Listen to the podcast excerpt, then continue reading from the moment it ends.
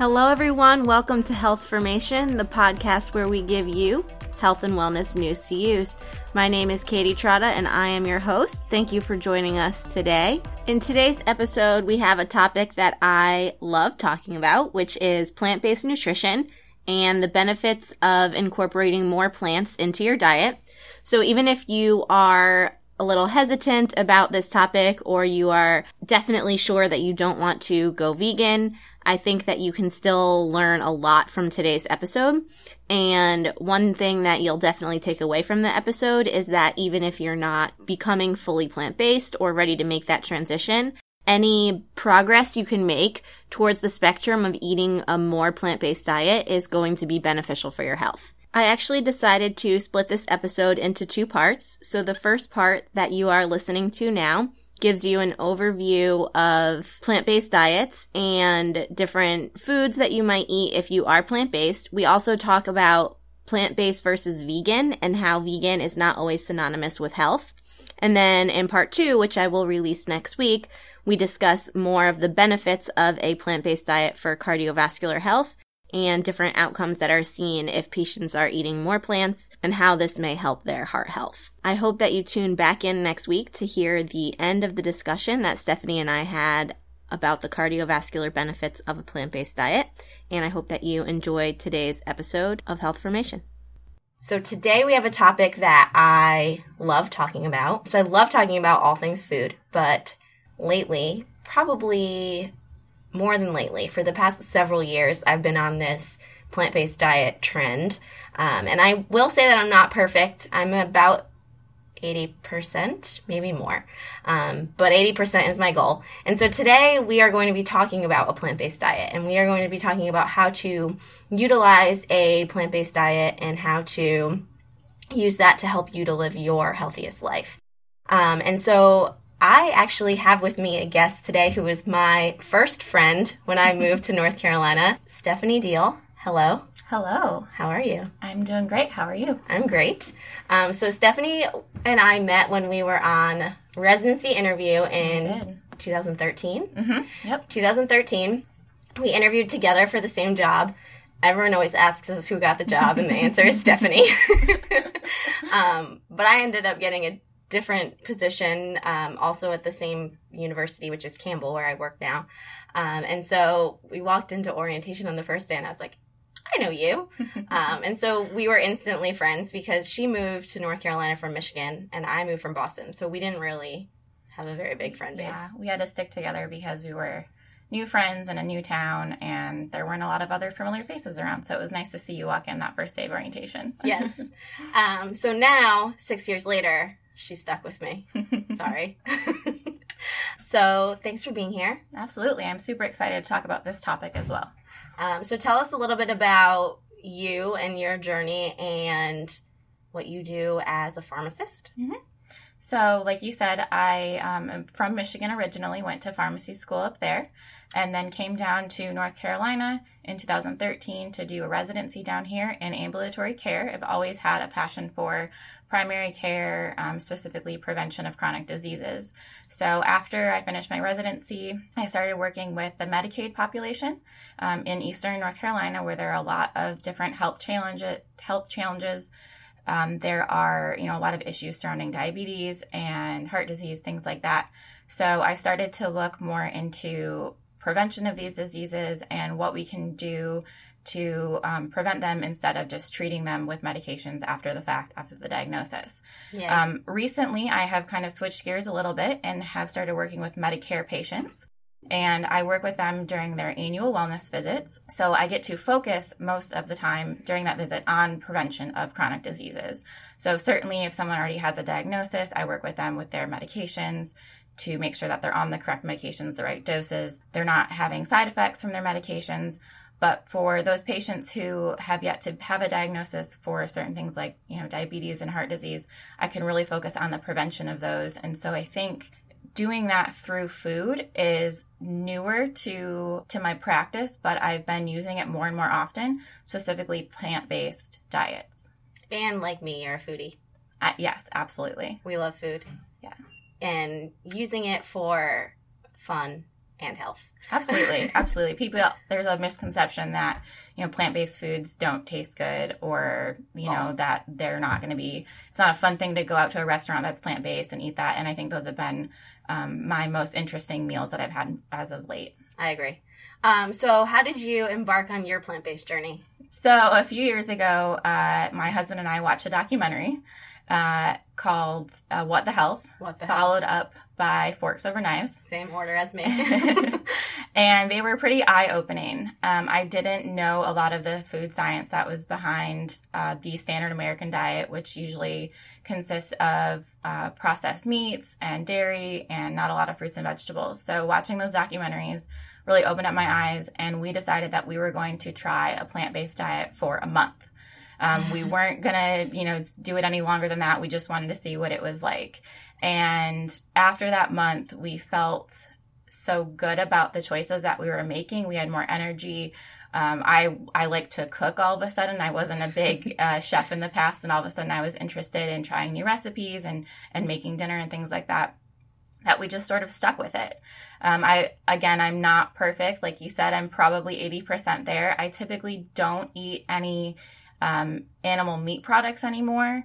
I try to avoid eggs as much as possible. Um, dairy is the one thing that slips in every once in a while.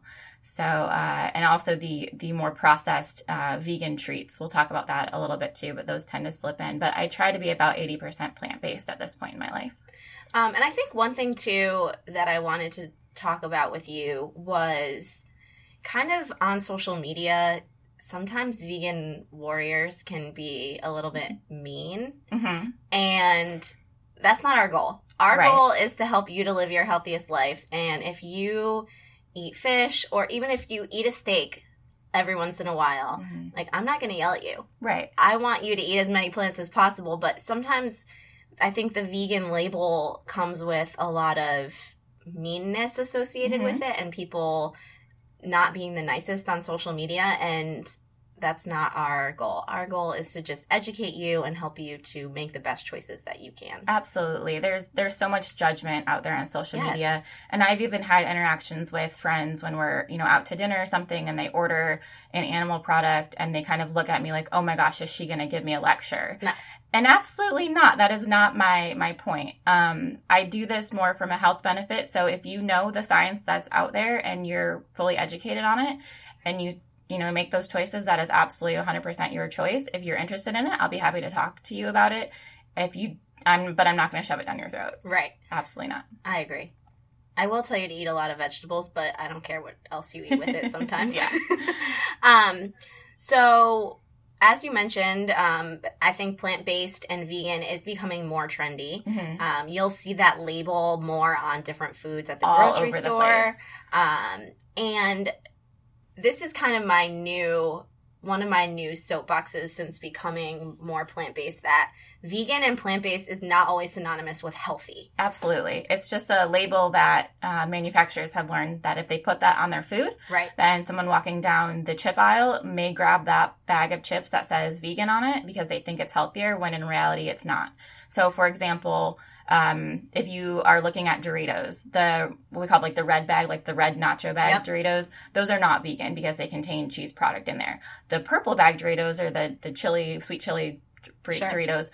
Are what we call accidentally vegan, where they never intended for that product to be a vegan product, but it doesn't have any animal product in it, so technically it is vegan. But if you sit there and you eat a bag of purple bag Doritos, are you any healthier than if you eat the red bag Doritos? Probably not. No. Absolutely not. And are you healthier than if you ate a steak or an egg? Right. No. no. Um, so there's a difference between health foods and things just not containing animal products. And that is hugely important if you are trying to utilize a plant based diet to live a healthier life, and even more important, if you're trying to utilize it to reverse or prevent chronic disease. Um, if you are like we have tons of data to support the use of a whole food plant-based diet for patients with type 2 diabetes um, or even cardiovascular disease which we'll talk about today and if you're trying to reverse one of those then you really definitely need to be more strict and think about everything that you're eating um, so one of the things that is definitely in the news and all of the rage now are these meat substitute burgers. Mm-hmm. Um, so we have the Impossible Burger and Beyond Meat. Those are two huge ones that are actually so popular you hardly can find them anymore in the grocery store. Um, so talk a little bit about the health health benefits or not of mm-hmm. those different burgers. Yeah, so the Beyond Meat and the Impossible, they're they're a little bit different between the two of them. Um, we're going to focus a little bit on the Impossible Burger. This is the one that you're going to see more in restaurants. Right now, it's not available in grocery stores. The Beyond Meat is, um, and I've heard that Impossible is trying to get into grocery stores by 2020. But they are so popular that they have a shortage on them, so that's why right. you're not seeing them as often. So, if you're going to compare the Impossible Burger, which does not have any animal product in it, to a t- traditional beef patty, typically they both have about the same amount of calories. And this is just talking about the burger patty itself. This isn't including the bun or any of the toppings that might be on there. They have um, around 240 calories each, so they're pretty similar there. Their fat content is also about the same, with the Impossible Burger actually coming in a little bit higher fat content wise. So I think that that's one thing that's important to point out because it's not the plant that's making it that has the fat, but these are processed with a lot of oil. Correct and then that adds in a lot of grams of fat. So when you're thinking about a a plant-based diet, sometimes you think it might be a little lower fat, but these kind of processed things are adding that fat back in. Right. So the fat here, like you said, is coming from oil, not from the animal fat like you would right. get in the beef burger. So the the fat um, is coming from a different place. One of the more controversial uh, components of the Impossible Burger is the soy hemoglobin that's in there, which is a um, a highly processed substance that is actually used to make the Impossible Burger look like it's bleeding, right. like a regular beef burger. And so a lot of uh, traditional vegans aren't pleased with that. Um, they don't really want to eat something that looks like it's bleeding, and that's why they got away from a lot of animal products in the first place. This product is considered generally safe by the FDA, um, but we don't have a ton of research on it. And so uh, that is one of the more controversial components in there. And another thing about soy too. Sorry, I keep interrupting Absolutely. you. Um, eh, soy is another controversial food in the world of nutrition.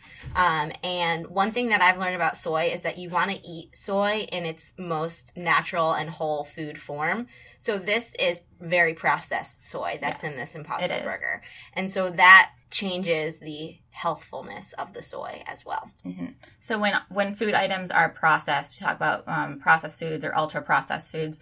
They are stripping away some of the natural nutrients in them, and they are also adding things that would typically not be in a, a non processed diet. So I like to think about bananas. So a typical banana off the tree is an unprocessed food.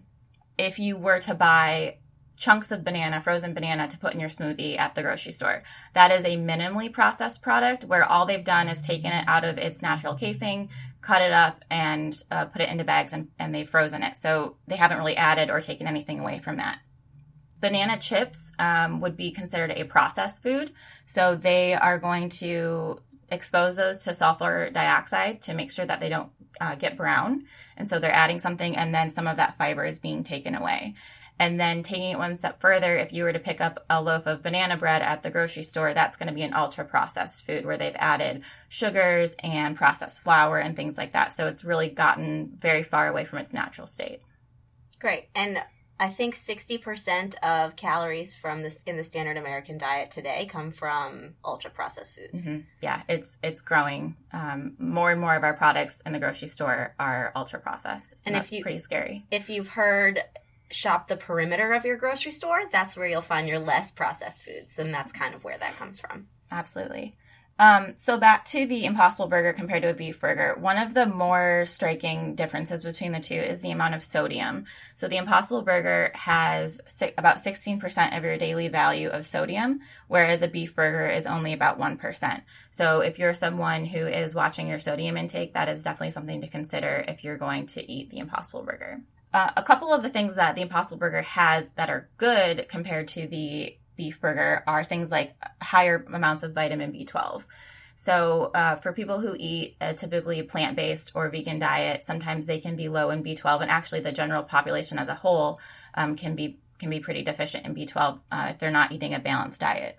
B12, just uh, kind of on a side tangent, is um, synthesized by certain bacteria. And we used to find it a lot in our soil, and it would be, you could get it from plants because they were exposed to that soil. But with all the chemicals that we use now, the B12 levels in the soil have really gone down. So a lot of the natural B12 is synthesized in the guts of ruminant animals. So cattle, when they chew their food, they produce that cud, and in their gut, they're producing B12. And then that B12 is stored in their animal tissues. So when you eat the cattle, you're getting that B12 that was stored in their tissues. So if you're not eating cattle or drinking milk from a cow, you're not getting that B12. So you have to look for it in other sources. So there are a lot of vegan and plant-based fortified foods that have B12 in there, where you can get your your daily amount needed, um, and you can also get it from supplementation. Yeah. So if you are following a whole food plant-based diet in general, you should supplement B12 um, with either 250 micrograms per day or 2500 microgram tablet once per week. Um, just to ensure that you're getting enough B12. And that is a water soluble vi- vitamin, which means you can't really overdose on it. If you have too much, you'll just pee it out. So um, I take B12 just to mm-hmm. make sure that I'm getting enough. Yeah, I take B12 also. Um, about a year after I started being plant based, I did do uh, B12 labs and I was deficient in B12. So I started taking a supplement. I was probably likely deficient in B12 before I started eating that way anyway. Probably. Um, I just don't have the labs to show that. So, uh, other components of the Impossible Burger that are higher so there's more thiamine, more riboflavin, um, and more zinc, which are all good for us. And then there's also more iron, um, about 25% in the Impossible Burger versus 16% in the beef burger. Um, iron is another one of those things that when people think about a plant based diet, they think, oh, I'm going to be deficient in iron. And um, iron deficiency is actually another pretty common deficiency, no matter what your diet is. If you're concerned about that, there are a lot of good iron sources uh, in lentils, beans, nuts, seeds, leafy green vegetables. And a trick that I just recently learned was um, that if you include citrus with your source of iron, it helps with the absorption. So if you have a salad full of green leafy vegetables, and you uh, add a little bit of lemon juice or orange juice or something, um, squeeze a little fresh orange over top of your salad, that's actually going to help increase your iron absorption. Yes. Yeah, so vitamin C aids in the absorption of iron, which it's hard to absorb iron regardless of how, if you what kind of diet you're eating or even if you're supplementing. So that's definitely a good tip uh, if you're trying to get more iron. So overall, what do you think about the these burgers? Do we should we eat them? Not eat them? What do you think? What's your recommendation? So I think that it's really cool that they're becoming more. Um, you can you can find them more easily. You Burger King is has them. Um, you know, a lot of different chains are starting to have these, I and I Dunkin' Donuts. I saw Dunkin' Donuts. Yep. Yeah. So it feels like every week I hear of a new chain restaurant that's having them, and then a lot of your you know uh, non-chain restaurants also are carrying them as an option. And I think it's great because it gives us an option that's out there that's not an animal product. Am I going to eat this on a weekly basis? No. no. Would I have eaten a beef burger on a weekly basis? No. no. So, in the time, maybe a couple times a year when I feel like going out and having a burger and fries, I would eat the Impossible Burger. I'm not too worried about the soy hemoglobin in there. I understand that it has more sodium, so maybe I'll just drink more water that day and watch my sodium sources from, in other ways. But I'm not adding this into my diet as a staple. I mean, I don't think anyone considers a burger to be a health food. So you're just subbing out your beef burger for this. It's mm-hmm. still not a health food. Right. But it's a good transition. Um, it's good for a barbecue when you Absolutely. want to still eat with everyone else. Um, and one thing that I do want to say too for uh, about the Beyond Meat, so Impossible Burger is they do use GMOs, and the Beyond Meat burger does not use GMOs. So if that's something that you're concerned about, just with the GMO levels and the increased exposure to pesticides, um, the the soy that's produced for Beyond Meat is not genetically modified, um, and it's actually pretty interesting. The um, owner or the CEO of Beyond Meat Burger ha- actually works with the farmers that develop that soy or grow that soy directly, um, and he really is big on sustainability. So that's I like that that yeah. that's near to my heart. it's always good to know where your food's coming from. I agree.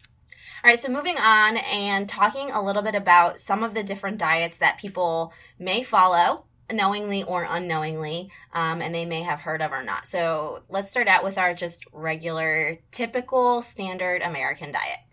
Okay, so this is kind of the way most Americans eat today. Um, there's usually a high intake of red meat, processed meat, so things like uh, sandwich meat and things like that, cold cuts. a lot of prepackaged food. Um, butter is pretty common, and then the way that you cook the food. So fried food is is pretty common in this diet. There's a lot of high fat dairy products, eggs, refi- refined grains, um, potatoes, corn, and high fructose corn syrup. A lot of different sugars being added to the diet as well in various forms. So you might not see sugar on the label. It might be honey. It might be fructose. It, it has a lot of kind of hidden names, but um, it's in there. It's in those foods. And one thing that I think is interesting about the standard American diet is that only one third of Americans are reaching their recommended five to six servings of fruits and vegetables per day. And that's only if you count French fries as a vegetable. so sad. That is sad. Yeah, the standard American diet does not have a lot of intake of fruits and vegetables, beans, things like that. Right. That we would consider to be more healthy. And I just, I mean, I, I feel for the American that is trying to eat healthier and doesn't know how mm-hmm. because it's so challenging with all of the different foods that are out there and all of the misinformation.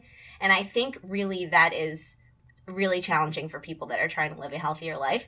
And so that's why when people ask me like what is your tip for your if you're trying to just eat healthier, my two things are to eliminate processed foods as much as you can and then just try to add in more plants. And any healthy diet in the world is going to focus on those staples. Mm-hmm. Absolutely. Yeah. All right. Um, so next we have pescatarian. So a pescatarian diet is going to be one where the only source of animal meat is fish. So it's it's similar to a vegetarian diet, but it does add the fish component in there. Yep. And I, I do eat some. Do you do you eat fish anymore? I haven't eaten fish in a long time. Okay. I'm thinking about eating fish for my 30th birthday. We'll see. Maybe splurge that's some your, sushi. That's your gift to yourself. Yeah. Um, I eat fish occasionally. I know that there are the microplastics in fish and mercury and things that people will say that fish isn't the healthiest. And I don't consider fish to be a staple in my diet by any means, but I do eat it maybe one to two times a mm-hmm. month. And mm-hmm. I, I'm fine with it. Yeah, and it's all relative. So if you're comparing fish to beef, the fish is going to be healthier. Right. If you're comparing a plant based diet to a pescatarian diet that they do consume fish, the plant based diet is generally in studies has shown to be healthier. Right. So that's, you know, kind of the relativeness of that. Exactly. All right, so moving on from pescatarian to vegetarian. So a vegetarian means that you're abstaining from the consumption of meat, so you're not eating chicken or beef or seafood, but you may still be eating other animal products such as eggs or dairy. Right. So not eating animal animals, but still eating animal products. Correct. Um, and then that only d- differs from vegan in what way? So, in you can think of vegan as being a strict vegetarian, where they then go on and don't eat the eggs or the dairy. Being a vegan or calling yourself vegan has kind of stemmed from this well, wanting to have a wellness for animals or the the animal in- industry. You're not um, support. You don't want to support that, right? And so it's not necessarily from a place of health, although it can be. There's a lot of crossover between these groups, but typically the motivation is based on the negative impact of animal agriculture and you're also you're worried about the sustainability of the planet right so a lot of these people who follow a vegan lifestyle um, tend to cut out animal products in other areas of their life too so they won't buy a leather couch they're not going to buy a wool jacket um, so they're cutting out any any form of animals in in all their life and things that you have to think about too when you're really truly vegan um, is like the cosmetics that you're mm-hmm. using mm-hmm. and the yep. soaps and all of those things maybe tested on animals yep. or contain animal products. And then um, I think a lot of vegans too are like anti the circus and SeaWorld yep. and Absolutely. all of those things. And all of that is part of ve- being vegan. So it's really my interpretation of it is for the welfare of animals, like Stephanie said. Mm-hmm and and someone may be using that term vegan or plant-based and not necessarily know the difference between those and i don't necessarily think that the, the label is all that important um, we just kind of want to differentiate for the listeners here today right i think if you're coming at it from more of a health standpoint then it's more considered a whole food plant-based diet right um, so one of the things i want to talk about too is that a vegan diet does include those processed vegan foods. So you can find a processed banana bread on the shelf that's marked vegan um, because they've done something other than put eggs in it. And that is not really a whole food. And Right. so the diet itself, a vegan diet itself, is not necessarily healthy. The whole food plant based diet focuses on whole foods in their whole form, unprocessed foods, and is going to consist mostly of vegetables, fruits, whole grains, nuts, seeds, legumes, um, and very few, if none at all, animal products. So, a whole food plant based diet, you really want to focus on eating the food in the closest form that it was to when it grew out of the ground. And so, going back to what we talked about with soy earlier, like a soybean is going to be a healthier option than an oil, a soybean oil. Mm-hmm. Um, because oil is very processed, but a soybean is not. And actually, for those of you that are wondering, tofu is considered to be minimally processed. So tofu is a good soy option if you're thinking about doing soy. But some people just are anti-soy. We can yeah, talk about soy and tempeh time. and things like that. Um, you do eat those when you're eating a whole food plant based diet. They're not. They shouldn't be considered your main forms of protein, though. Right. You should get that from vegetables and uh, whole grains and things like that. So probably the number one question that people always ask when asking about a vegan diet or a whole food plant-based diet is where do you get your protein? hmm What do you say to that? Um, if I want to be snarky, I'll say something about the fact that hardly anyone in uh, a developed country is protein deficient. Right. Um, typically, protein deficiency occurs in developing countries, and it's a very sad situation when groups of people only have one or two things at their um, disposal to consume. And so, typically, does not happen um, in America. No. And so, I have never been a person. I've never been concerned with my protein intake Me neither. for one day since I've started this. Um, there is protein in lots of vegetables, um, in nuts, in beans, and in whole grains. And so I eat a lot of quinoa. Yep. There's lots of protein in there. I love beans. Yes. And I eat beans every day. Me too. Yeah. All the time. So if you're eating a balanced diet, so remember not just eating the purple bag of Doritos, you have to be eating a balanced diet. You will be getting enough protein in your diet. Now, I will say if you are a bodybuilder and you are trying to make those gains, you might need to do a little bit of plant protein in a shake in the morning if if you're trying to reach a very high level of protein but for the general population that is completely unnecessary even if you're working out like i work out on a regular basis and Mhm. i don't ever supplement my protein Yeah. Yeah. I, uh, it, it's really interesting all of the actual, the vegan bodybuilders that are coming out now on social Yep. media and they look amazing and they're, they're getting their protein and all their gains, uh, through other sort, non-animal sources. So exactly if that's something that you're into, I would encourage you to look up some vegan bodybuilders and they're pretty amazing. all right so what about the low fat whole food plant-based Yeah, so so if you want to look at the very very true definition of a whole food plant based diet, there's going to be a no oil component to Right. that. So there's kind of this myth that some oils like olive oil are heart healthy, things like that. Oil is a very processed food. yes So if you're eating a whole food diet, you would leave the oil out of your diet. One of the things that happens to you when you eat oil is that it can damage the endothelial lining of your arteries, which then can help can contribute to heart disease. So that is uh, some of the science behind why they they leave out the oil. Uh, it can be very difficult to learn to cook without oil if you're So used to it. yeah. it is ingrained in my upbringing to Mhm. cook with olive oil Yeah, it- it's So it's a hard. very difficult transition to make, and I've had a lot of trial and error with it. I do not specifically seek out foods that are low oil that I'm buying. I'm I'm trying to look for those whole foods, but if they have oil, that's not something I'm gonna be super concerned about. But I have tried to reduce the amount of oil that I cook with. I haven't completely eliminated it.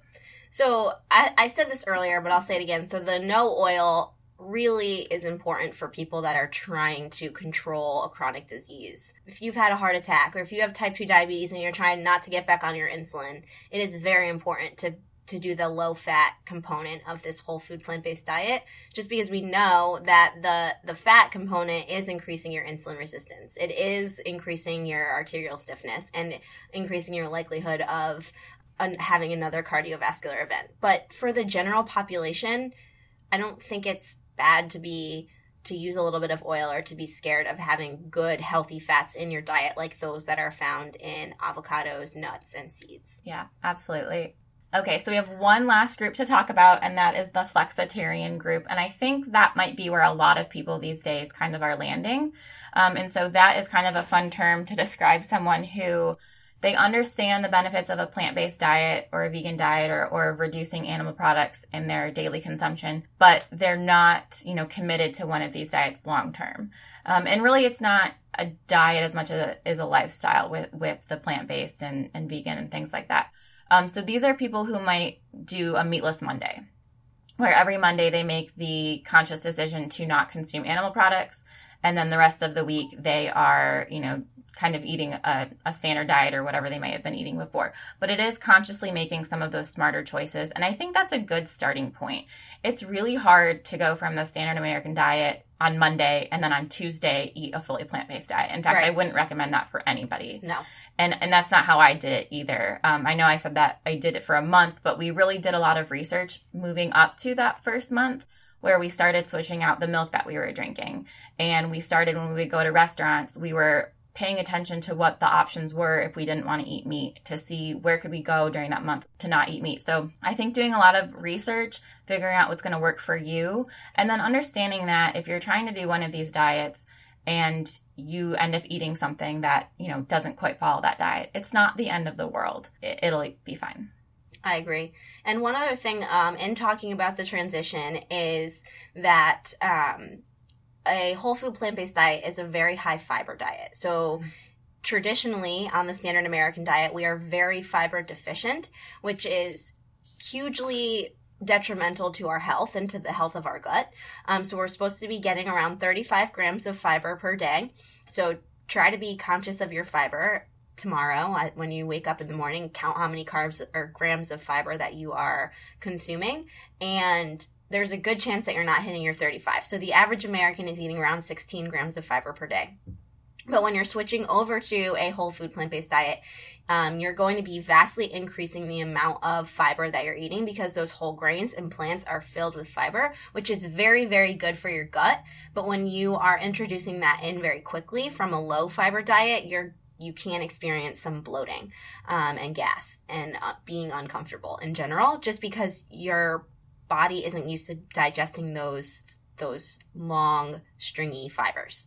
Um, so if you, like Stephanie said, try to transition over more slowly and slowly increase your amount of fiber, that will really help you to tolerate that better. And just because you can't tolerate it now doesn't mean you won't be able to. Your body is adaptable. Um, your gut is adaptable and it will adapt, adapt to those new foods. Um, so you just have to give it some time to do so. Absolutely. All right, Stephanie, thank you so much for that discussion. I loved picking your brain and chatting with you about all things plant based. And I hope everyone tunes back in next week for the rest of our discussion on plant based nutrition. And if you have any questions for me or for Stephanie, please feel free to reach out to me at healthformation.podcast at gmail.com. And thank you again for tuning in, and I hope you have a happy and healthy day.